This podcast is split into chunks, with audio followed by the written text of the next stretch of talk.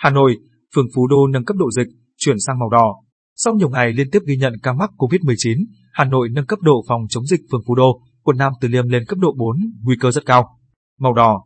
Trung tâm Kiểm soát Bệnh tật CDC Hà Nội vừa báo cáo kết quả đánh giá cấp độ dịch trong phòng chống dịch COVID-19, các tiêu chí 1 và 2, cập nhật đến sáng ngày 12 tháng 11. Hiện thành phố ở cấp độ 2 trong phòng chống dịch, có 30 quận, huyện, thị xã ở cấp độ 2, 293 xã, phường ở cấp độ 2 tăng 29 xã. Phường so với công bố 6 ngày trước đó, 281 xã, phường ở cấp độ 1 giảm 40 xã, phường, 4 xã, phường ở cấp độ 3 màu cam, nguy cơ cao tăng một phường và có duy nhất phường Phú Đô, quận Nam Từ Liêm ở cấp độ 4 màu đỏ, nguy cơ rất cao.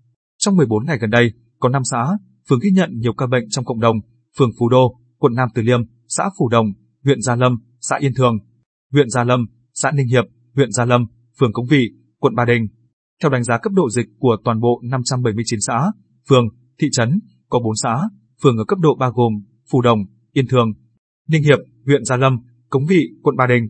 Tỷ lệ người từ 18 tuổi trở lên được tiêm ít nhất một liều vaccine phòng COVID-19 trên địa bàn thành phố là 98%, vượt tỷ lệ tối thiếu là 70%.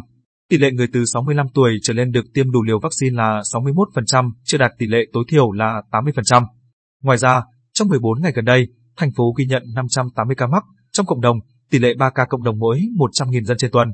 Theo báo cáo của Sở Y tế Hà Nội, cộng dồn số mắc tại Hà Nội trong đợt dịch thứ 4 từ ngày 27 tháng 4 đến nay là 5.778 ca.